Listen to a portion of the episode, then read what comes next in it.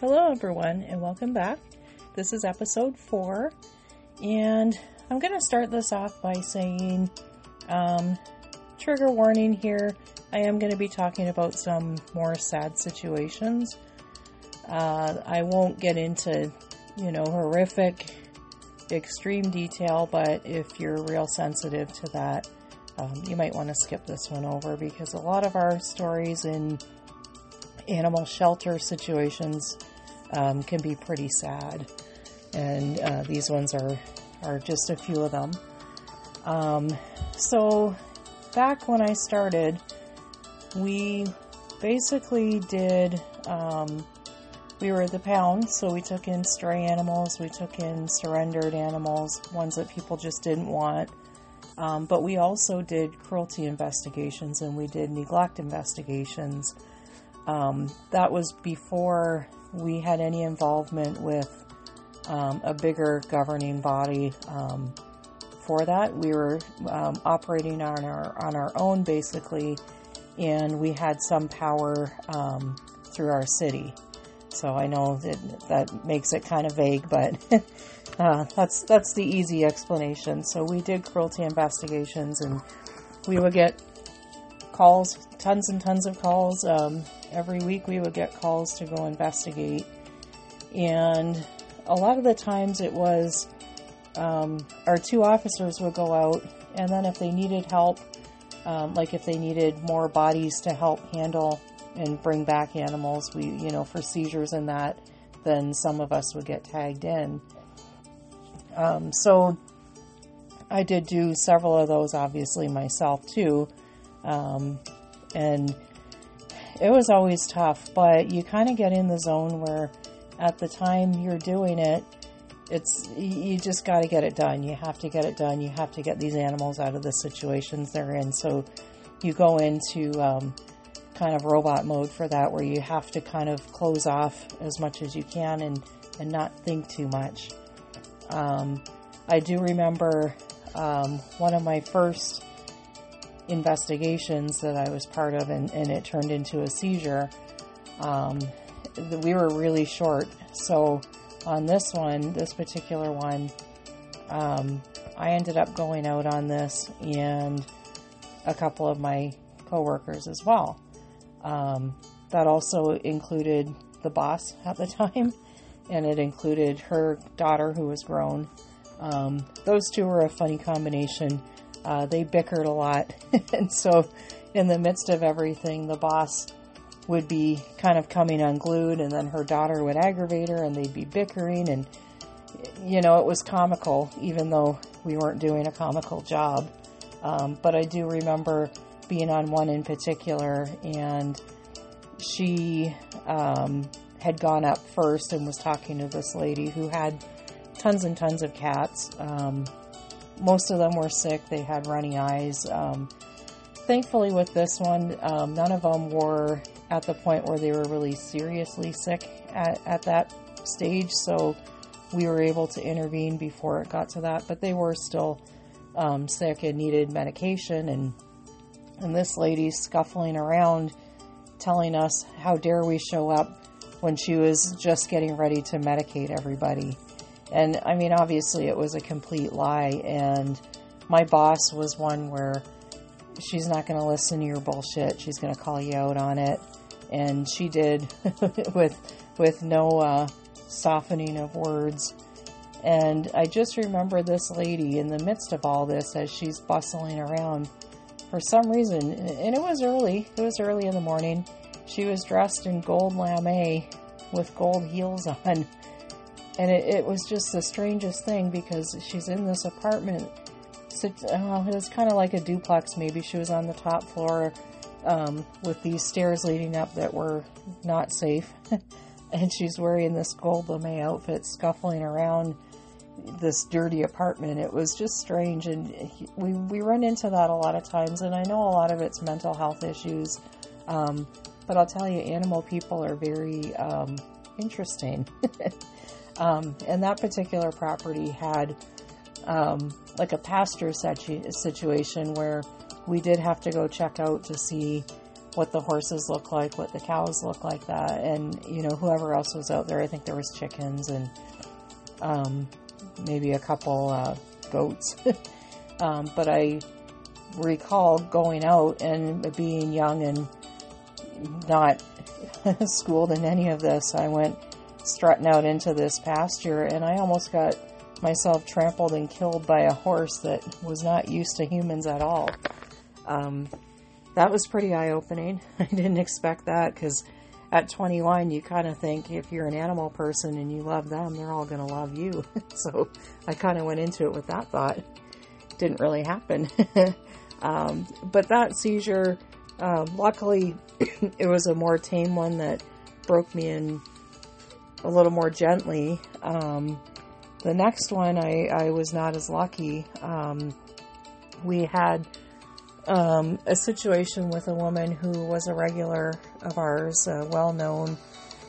She had had, again, a lot of mental health issues. Um, unfortunately, she did have a couple special needs kids in her care that um, I believe a daughter um, died from neglect, and and it was just a, a really bad situation. And she was living out in the county, and when we got to the house, there was, I think, four of us to start out with me, Carlo, um, Denise, and one of the girls who worked in the finance department, Kathy.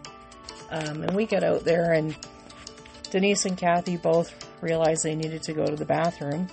And uh, so Kathy didn't live too far away, and she said, "Let's let's go to my house." Well, they left. We didn't see them after, so it was it was just Carlo and I on this one. And I remember just being so shocked that this property, the whole side of the house looked as if some giant had just grabbed the wall and ripped it out and dropped the wall on the ground, and the contents of the house was spilling out. And she had cats galore. There were cats everywhere, and we didn't know where she was. Um, we didn't know. We we had been told, you know, uh, in more like the recent times that she could be pretty nasty, so we didn't really know what to expect. We also had been told she had a grown son that was kind of prone to violence too. And this property was so hoarded up, you couldn't see properly, so you didn't know somebody could easily be hiding or, you know, just see us and jump out, that type of thing. There was also tons of outbuildings we had to check, and there were just cats everywhere.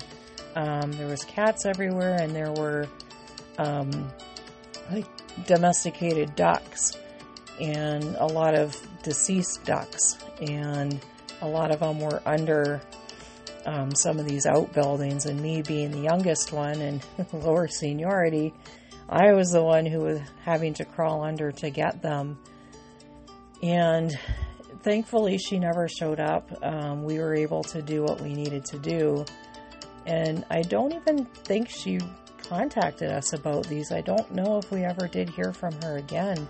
So it, that kind of made me wonder if possibly she was deceased too in the house somewhere. I don't know.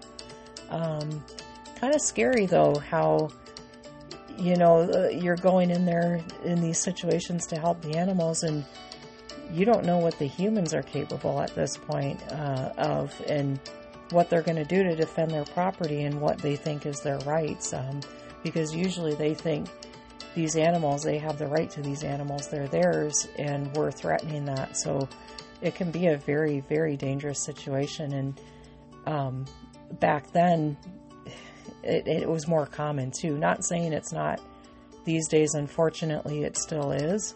Um, I think our laws are better. Um, so we, like organizations, have a little bit more to stand on.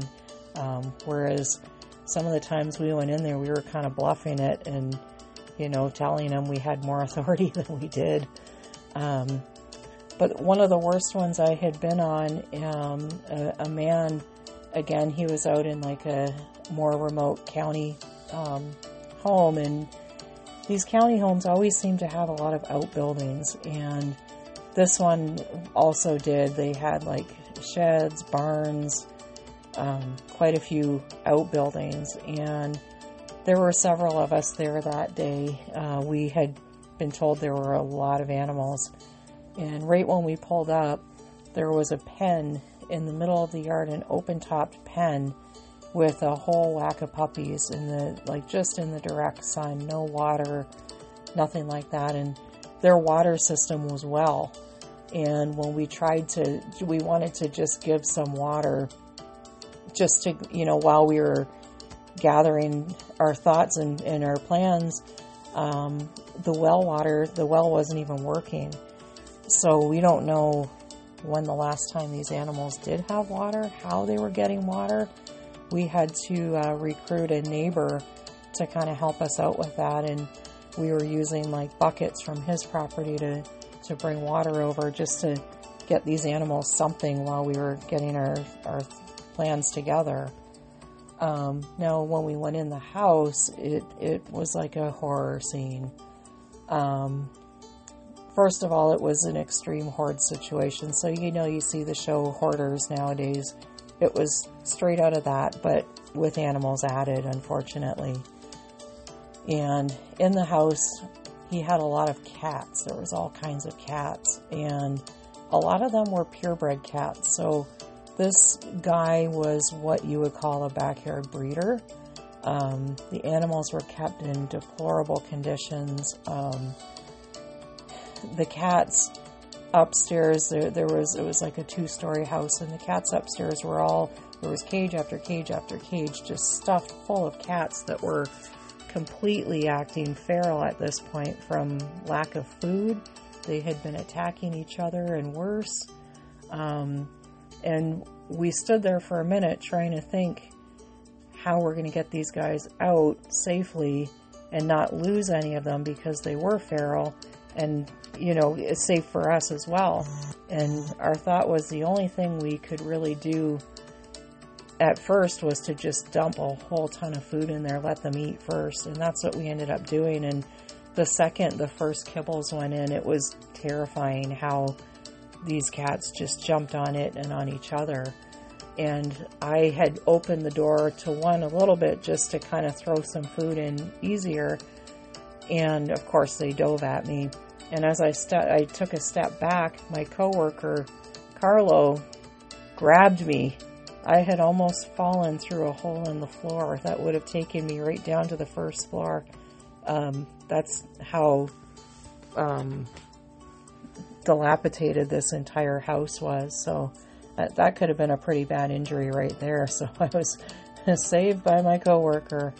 Um, but I we had um, all of we had staff members show up. We had the vet that we were using at the time show up, and we were all just going through and just taking animals, animals, animals, animals. And and he opened the one door which we thought led to a basement, but it actually led to just like um, like a crawl space under the house. And when he shone the flashlight, there was just piles of bones down there. So that's where this guy would throw the deceased animals, and all of us just stood there quiet for a few minutes, like to to take that in and absorb it was just very very tough. Um, it was tough for the ones that had been there a long time, and it was especially um, tough being fairly new. By that point, I had already been there a few years, but still, it was it was shocking. Um, so we were there for hours, um, loading up animals. This this guy had so many different breeds of dogs. So again, definitely backyard breeder. Um, he had Dobermans. He had smaller dogs like Boston Terriers. He had um, Min Pin types. He had Chihuahuas. Um, he had Borzois, which at the time we just didn't have in our area. I mean, you really don't see them much now either, but he had a, a lot of Borzois. I'm thinking like probably like close to 20. Um, all in all, this seizure, I don't remember the exact numbers, but it was over 100 um, dogs alone. Cats were probably at least that, and he had he had like some albino raccoons even. Um, just just crazy. Um, so I remember we had van after van after van loaded up. They would go back to the shelter, come back with the cages empty. And I was in one of the last vans to leave, and we were stuffed to the limits. And I decided to take one last run back into this one barn because I remembered seeing a cage that we thought was empty.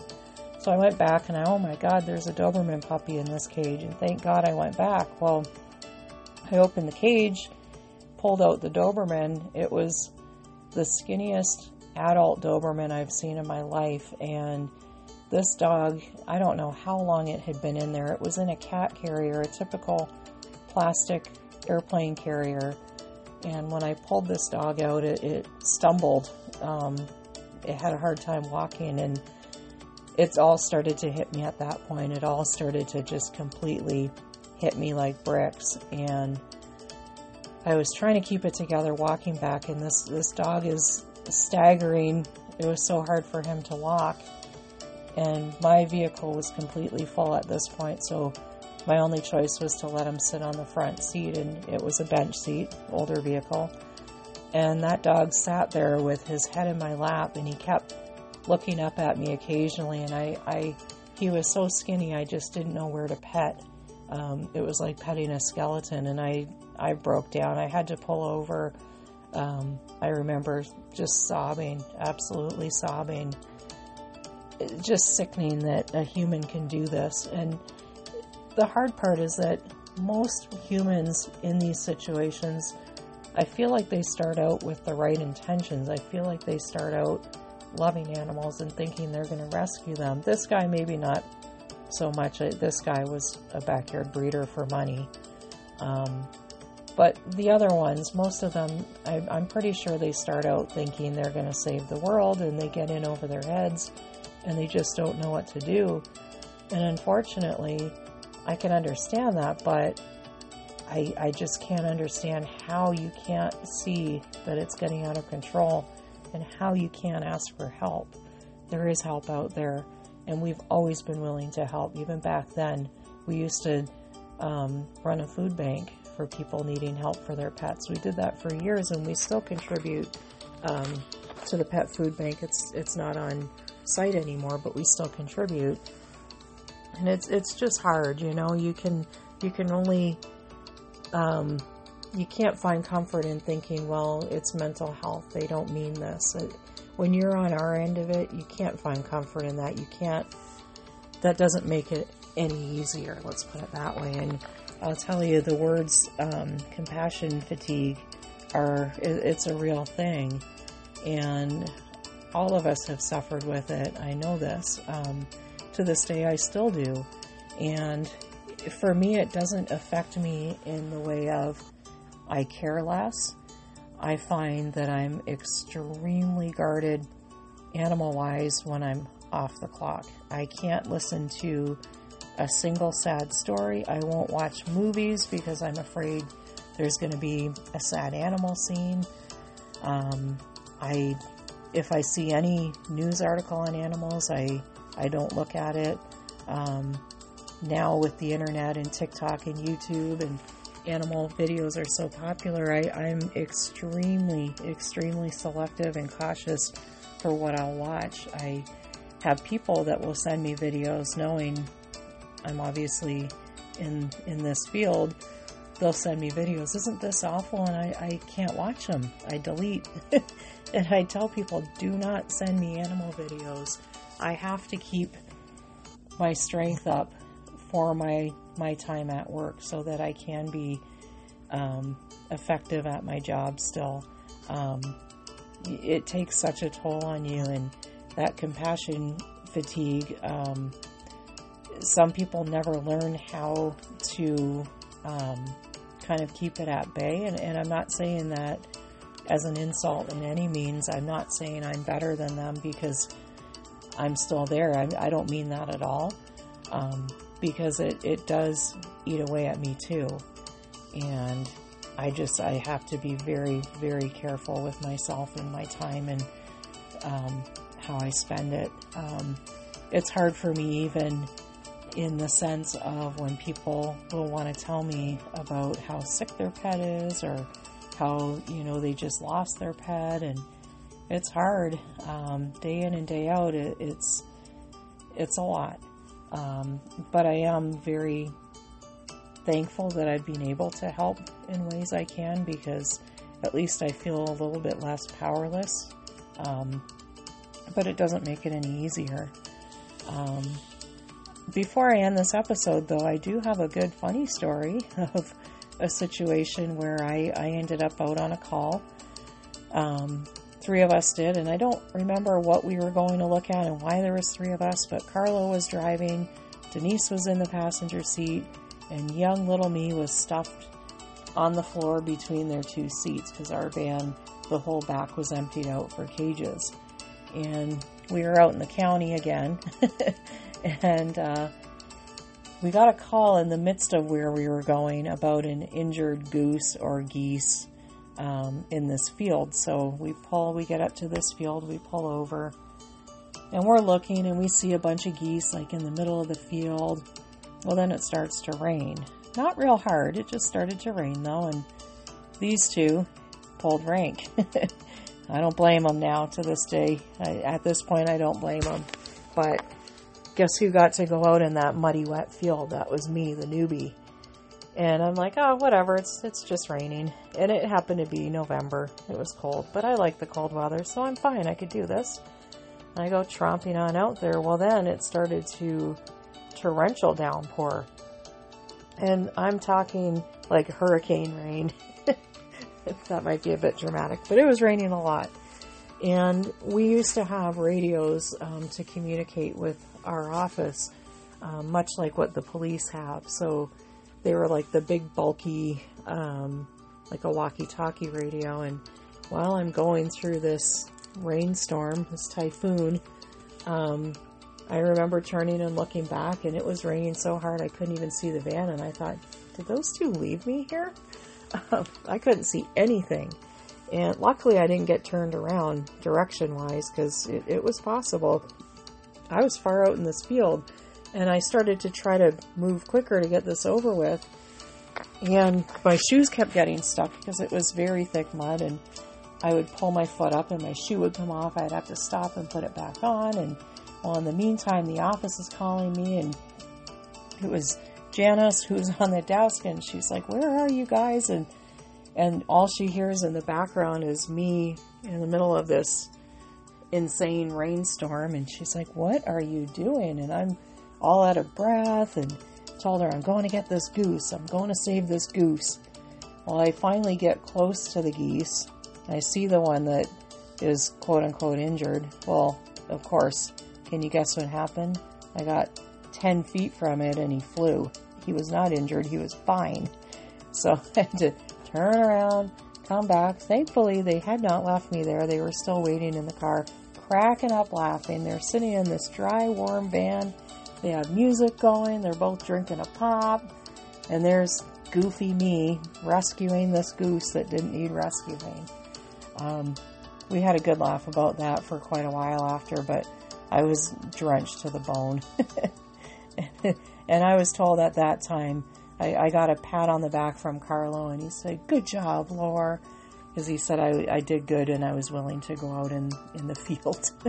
I didn't really have a choice in my eyes, um, but you know stuff like that. It's you can look back on it and laugh. Um, obviously, I was pretty glad the goose was okay, but it was uh, there was no other way to do it but to go tramping through that field and my coworkers and I were always willing to do stuff like that. Um, the animals always come first, and if it's an animal in distress, you drop everything and and go. and uh, hopefully, you hope that it's a case where the goose flies off. Um, that's that's the better scenario. Um, but even in the situations where we do have to do a seizure and and we do have to see horrible stuff like that, I am still very glad that I am able to do something. Um, as an animal lover, it it brings me some comfort to know I'm doing something. I wish these scenarios didn't exist in the world, but unfortunately, they do. And at least I'm able to help when I can. Um, so hopefully I'll still be able to do that for all of my years still. I still have quite a few years um, to work, so I intend to continue to do my very best. Um, but in the meantime, I also intend to share my stories. So I hope you will come back for my next episode. I'm not sure what I'm going to talk about in the next one. I think I might just wing it. I won't make it a sad one though. I'll, I'll spare you guys some of the sadness in the next one. Um, but hopefully you'll keep coming back. If you uh, decide to, please like and share. And I will keep telling you stories from my 29 years as an animal shelter worker.